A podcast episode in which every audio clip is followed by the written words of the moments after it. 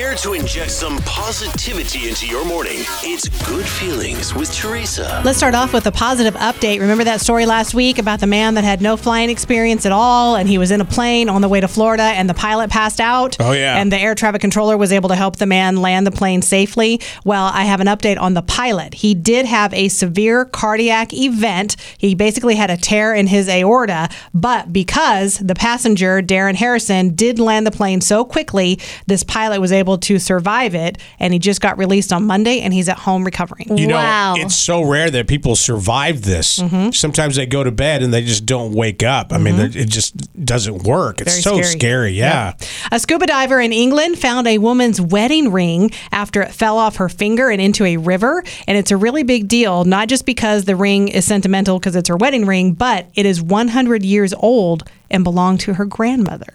That's cool. Mm-hmm. And finally, a woman named Jada received her diploma this month, but not during a traditional commencement ceremony.